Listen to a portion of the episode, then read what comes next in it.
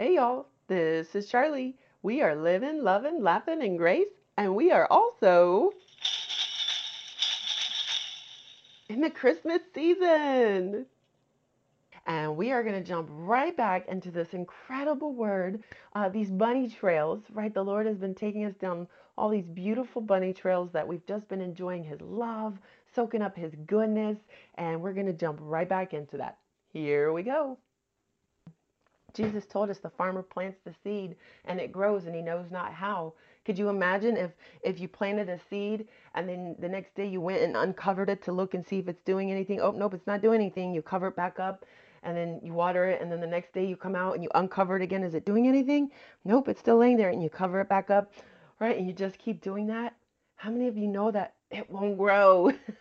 okay. It'll never grow like that we can do that. And you know, the devil loves to do that. He loves to take the gifts of God and turn them into a work. When we look at our own faith, like, do I have enough faith? I've got to have more faith. If I'd had more faith, then this would have happened. If I'd had more faith, that wouldn't have happened. You know what we're doing? We're uncovering the seed. We're uncovering the seed. And the Lord says, you know what? Child, just look at me. Just look at how much I love you. Just look to me. Leave the dirt on it. Leave it covered up. Just look at me. Just listen to my word. Let my word and my son, S O N, like the S U N, do what they do and bring forth that life. Look at his love. That's what we were doing in First John 4, chapter, uh, verse 9. And this, the love of God, was manifested toward us. Some translations also say, and this, the love of God, was displayed toward us. That God has sent his only begotten Son into the world, that we might live through him. And this is love. So he just told us how he displayed his love towards us. He just told us how he manifested his love toward us. Now he's going to tell us the definition of love. And this is love, not that we loved God. My friends, God did not give up his son because we loved him. Guess what? None of us did. Without, we have to first receive God's love to have any love to give. And this is love, not that we loved God, but that He loved us and sent His Son to be the propitiation for our sins. So He just told us the definition of love is not what we can give to God, it's what He's given to us. It's his love towards us and that he sent his son to be the propitiation. You can also say here the atoning sacrifice for our sins. And that is why I endeavor by the grace of God to continually point you to the cross of Christ. Because at that cross, you see the love of God for you, my friends. That though we didn't deserve it, though we did not know him, we didn't know him, we didn't care, we didn't know him, we didn't love him, but he loved us so much that he sent his only begotten son. Who of you would give up your only child? Who of you would give up any of your children for the chance that possibly, maybe, one person might be saved through them, but knowing how many would reject them, mistreat them, brutalize them, humiliate them, turn their back on them, how many of us would do that? But God did because of his great love for you, my friend. And now, see, this is what the new covenant, my friends, it's all about the motivation. The motivation has changed since Jesus Christ died on the cross. Yes, under the Old Testament, it says you must love God with all your heart and all your soul and all your strength and all your might. And did anybody do it? No. Not a single one. Not the best of them. Moses failed. Noah failed. David failed. Saul failed. Samuel failed. My friends, the best of them failed. None of us can love God that way. But that law was given to show us that we can't love God that way, to show us our need for a Savior. And then Jesus came and He said, Look to me, seeing me as I spread my arms open wide on the cross. And He loved the Father and He loved you with all His soul and all His strength and all His might. Hallelujah, my friends. We are meant to look to His love for us and we receive of that love. And now, now, now it says, beloved. I love it. It's like he just told us how much we're loved. And he starts off again, beloved. What? Reminding you that you are loved. Now, if God so loved us, we also ought to love one another. He just gave us the how, my friends. He just gave us the motivation when you don't feel like loving that brother or sister, right, in Christ, maybe an actual physical blood relation, whoever it is, don't try to love them. Then that's coming out of your own might and strength again. Put your eyes on the cross. See how much Jesus loves you. See, my friends, that he suffered the same death for you that he did for them. See that it is because of his love right? Listen to this, my friends. In Galatians 2:20, Paul personalizes this. And this is what we need to do. The more we personalize God's love for, for ourselves, the more we'll love him and the more we'll love those around us, even those that seem unlovable. Okay? Galatians 2:20. Paul says, "I have been crucified with Christ. So have you, my friend. It is no longer I who live, but Christ lives in me. And the life which I now live in the flesh, I live by faith in the Son of God, who loved me and gave himself for me. Who loved me and gave himself for me. My friends, say that with me. Say, who loved me and gave himself for me. Jesus Christ, the Son of God, loved you and gave himself for you. Hallelujah, my friend. Oh, hallelujah, such richness. Now we go back to Ephesians 3:19. We see that with that love in our hearts, we are filled with all the fullness of God. And you know what happens next? Now, my friends, the love of God is very powerful. It's I love the Lord's circles. He made our galaxy in, in circles on purpose, my friends. It shows us his nature, right? You know, how the planets revolve around the sun and we come right back around again to where we started from. It takes the power of God to know the love of God. And then it takes the love of God for us to know the power of God. In Ephesians 3:20 it says, "Now, now to him who is able to do exceedingly abundantly above all that we ask or think according to the power that works in us. To him be glory in the church by Christ Jesus to all generations forever and ever. Amen. My friend, it says now. It starts off with now. That tells you that this verse is tied to the verse that came before it. Now, when is it that God is able to do in you exceedingly abundantly above all that you ask or think when you know that you are His beloved, when you know the width and length and depth and height of the Lord's love for you. My friend, this right here is the secret to answered prayer. When you come to your daddy God, come with a sense that I am His beloved. I am your beloved child. When you come to Jesus, come with a sense, I am your beloved. You love me so much, you died for me. If, if, if he loves me, you love me so much that you died for me, wouldn't, wouldn't you also heal me? Wouldn't you also bring back that, that rebellious child?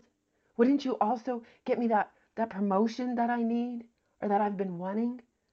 My friends, see, when we see how much God loves us, it, it changes even the tone, the way that we come to Him in prayer, right? It's no different than when you're addressing a loved one or a stranger. We, we don't talk the same, right? I, I sure hope not, right? uh, exactly to a stranger on the street versus your spouse.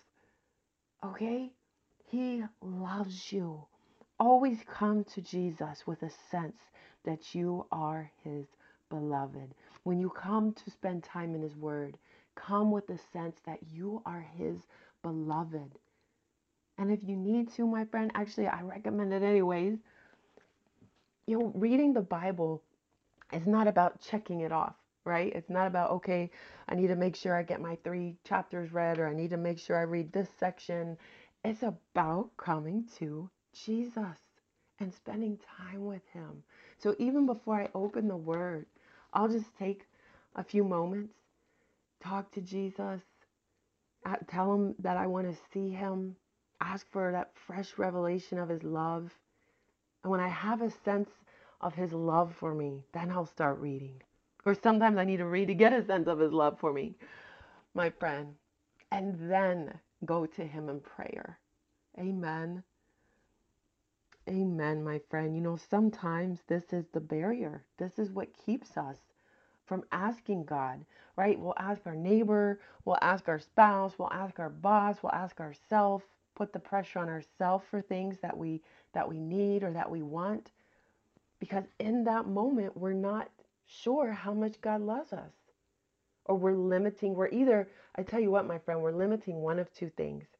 We're either limiting his ability or we're limiting his love. We're either thinking in our heads, right? We, we don't so much put it in these words, and I hope this is helping you, right? Because the Lord wants you, especially, you know, this goes right along with the series we just, our first Christmas series of the season. This goes right along with this. The Lord wants you this this Christmas season. His gift is he wants you to open your heart like never before to receive his great love for you. And in that, he wants to raise your expectations of what he wants to do for you, what he wants to do in you, and what he wants to do through you. And it will all be for your joy, my friend, for your good. Hallelujah. So the, the two things I was saying that that tend to uh, we either limit God's ability or we limit his his heart. We limit his ability when we think things like it's too late. It's too late. I'm too old. For whatever it is. It's too late for me to pursue that dream or I did this this this in my past, so there's no way that I could I could ever do this now. Or I've had this problem for so long, it's too late. Okay, we're limiting God's ability. Or we think this problem is so great right? The doctors have said that there's no way for this to be healed. Well, they told me that 14 years ago, right? I was supposed to die 14 years ago, right? And and we we need, right? We're thankful for the doctors, my friends, but they have limited means. They are limited by the natural. God is not. Your heavenly Father that loves you more than any other person on this earth, including you, he is not limited. Let's take the limits off of him. His power's not limited. Let's make a big deal about who God is and stop making a big deal about the problems in our life. And I want to help you out here, my friends. Faith is not pretending problems don't exist. Faith is not saying, okay, the doctor says I have cancer, and me going, I don't have cancer. That's just silly. okay? Faith is making a bigger deal about God than about our problems. Okay, the doctors gave me this really bad report, but you know what? My God is bigger and my God loves me. He is bigger than this. Jesus has taken this at the cross. He has the power to heal me. And because he loves me, he has the willingness to heal me. That's faith, my friends. There was a leper early, early, early in Jesus' ministry that came to him. Now, understand this it was a sin, it was wrong, it was against the law for this leper to even come to Jesus leprosy is highly contagious. And so they were not allowed to be in public. They were not allowed to come around any other people, especially a public gathering. They had to shout as they went anywhere, unclean, unclean, unclean, so that people knew to get out of the way and go hide, right? And yet, this leper came to Jesus right after he had been preaching to the multitudes. which means what? Some somehow he stealthily came through the crowd. Like I said, which was wrong. But he believed. Why did he do that? He believed that Jesus could heal him. And again, my, my friends, as we've said so many times, just come to Jesus. When this man came to Jesus, he fell before him. He's basically putting his life in Jesus' hands. If Jesus had been like many other Pharisees or rabbis or scribes of the day, he would have called out that this leper was here and that leper would have been stoned to death on the spot. So when this leper fell in front of Jesus, and the Bible says, worshiped him, saying, Lord, if you are willing, you can heal me. You can cleanse me, actually. The Bible called it worship. He understood that Jesus was had the power. So he wasn't limiting God's ability. I found myself in this position, my friends. I believed God had the ability to heal me. What I lacked was the belief and the knowledge that he was willing to heal me. Because leprosy also symbolizes and speaks of sin in the Bible. So it's an actual physical condition, but it also represents sin. So in a way, I had leprosy because I believed that there was all this sin on me and there was too much sin in my life for the Lord to want to heal me. And just like this leper, this leper said, Lord, if you are willing, you can cleanse me. You can heal me. So he knew God had the ability, but he doubted God's heart. You know what Jesus did? How many times did Jesus heal someone with just a word? But he's so intimate. He knew that this man, after years of having to shout, unclean, unclean, and watching people run from him, years of not being able to hug and hold his loved ones, years with no physical touch whatsoever. What that does to the heart, my friends. Jesus knew that as much as being healed from that leprosy, he needed his heart healed. So the Bible says Jesus reached out and touched him, touched him, and said, I am willing, be cleansed. My friends, your Heavenly Father, your Savior, both has the power and the ability to give you whatever miracle it is you need. And He also has the heart and the willingness. And He paid the price Jesus gets to bless us and show up in our lives and work for us because he already took the price for our sins. And as we see under the New Testament, Jesus, the clean, touched the unclean, and the unclean could not make Jesus unclean. Instead, the unclean became clean. The sick could not make the healthy sick. Instead, the healthy in Jesus Christ is so healthy, he touched the sick and the sick became healthy. Hallelujah, my friends. Jesus is willing. Hear his words to you right now. And even now, feel him touching your heart. And maybe even your body or your mind, wherever you need to feel his presence. Feel Him touching you and saying, I am willing. Be healed. In the name of Jesus Christ. Amen, amen, amen. Oh, hallelujah, my friends. Oh, Jesus is just so very good. What did he do for that leper? Just like we've been reading about in Ephesians chapter 3, he answered him exceedingly abundantly above and beyond what he could possibly think or imagine. He was just hoping for his leprosy to be cleansed. And instead, from the from the verbiage that was used, we know that even his body parts that he had lost due to this disease, they became whole again. The life of Jesus stops death in its tracks and overcomes it, my friends. Hallelujah. Hallelujah. Oh, my friends. I pray that this has blessed you. Hallelujah. This is my gift to you this Christmas season. I invited you along to just enjoy uh, some time with me and Jesus today. And um, like I said, I, I just really feel in his heart that he wants you to just experience in a fresh way, in such a new way, in such a big way, his love for you. And allow that through that love, raise your expectations for your life, for your loved ones. Raise your expectations and your hopes for this upcoming year, even for the days that are left in this year, my friend. It ain't over yet. It only takes a moment with Jesus, like that leper for him to to completely change and transform your life. Hallelujah. In an instant, the leper was healed. He was made whole. He got his family back. He got his community back. He could go back to work again. He could enjoy living life one moment in front of Jesus. We're believing Jesus now that this one moment we've come together he is doing all that and so much more for us, my friends. Amen. Hallelujah. Amen. Well, this will be our last podcast for the Christmas season uh, and for this year.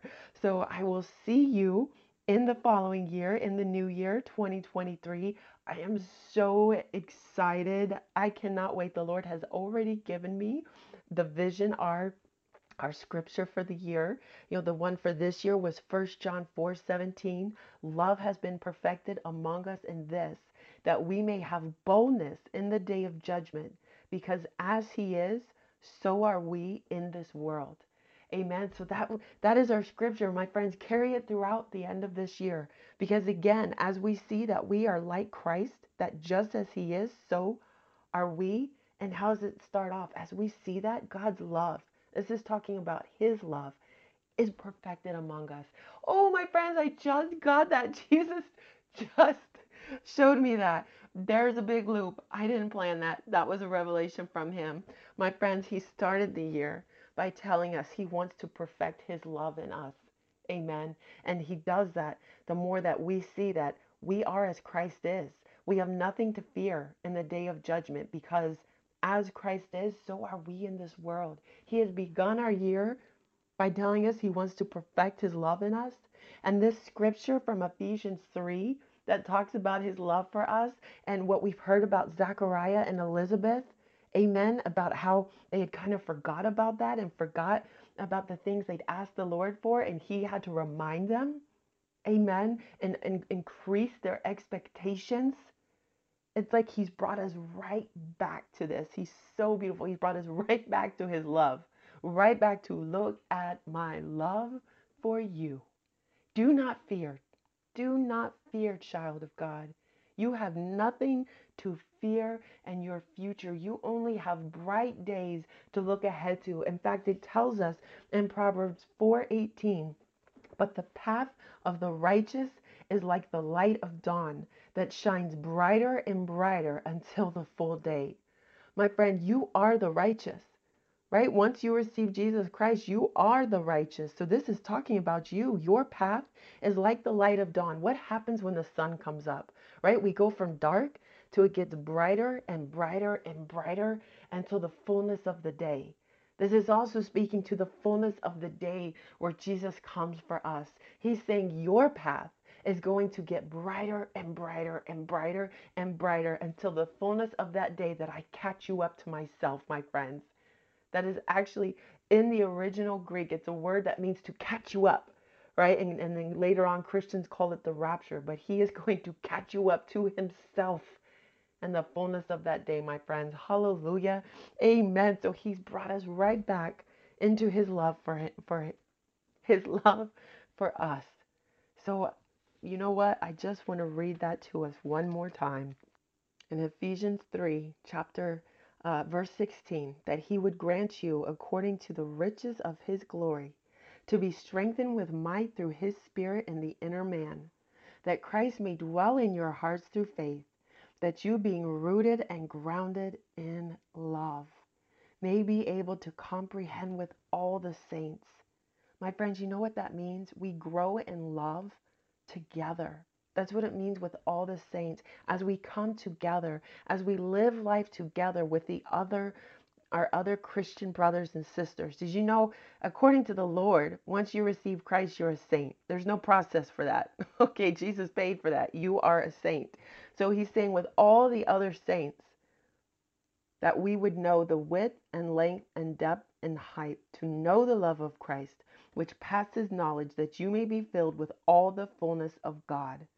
Now to him who is able to do exceedingly abundantly above all that we ask or think according to the power that works in us.